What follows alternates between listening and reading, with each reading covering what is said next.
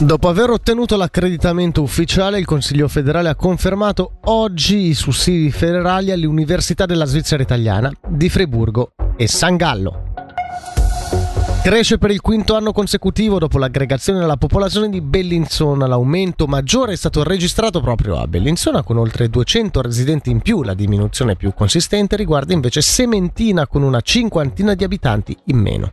Sui dati e sulla lettura che se ne può dare sentiamo il sindaco Mario Branda. Constatiamo in effetti un trend che si va consolidando adesso già da diversi anni. Pensiamo che la facile eh, connessione di Bellinzona con il resto del cantone, ma anche con eh, la Svizzera interna e quindi evidentemente la realizzazione di Art Transit, la galleria di base del Gotardo e quelle del Ceneri, sicuramente facilitano questo aspetto. D'altra parte credo anche che la città comunque disponga di una buona rete di servizi, servizi di qualità e oltretutto con dei costi relativamente contenuti. Penso che per una famiglia normale abitare a Bellinzona sia relativamente più conveniente che magari altrove nel cantone, qui gli affitti sono comunque un po' più bassi, i terreni costano un po' meno e ripeto eh, la qualità di vita e quella dei servizi è relativamente alta.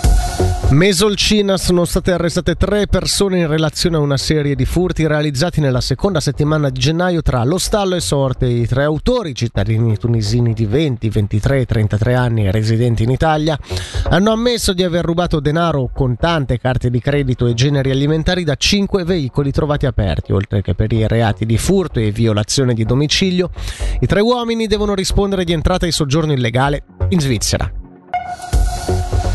Per l'hockey, stagione finita per Giovanni Morini. L'attaccante del Lugano ha riportato la frattura del femore della gamba destra nel violento impatto avvenuto con la balaustra nel corso della partita di ieri contro il Ginevra, persa per 5 a 2. Morini è stato sottoposto in mattinata a un intervento chirurgico di riduzione e sintesi della frattura.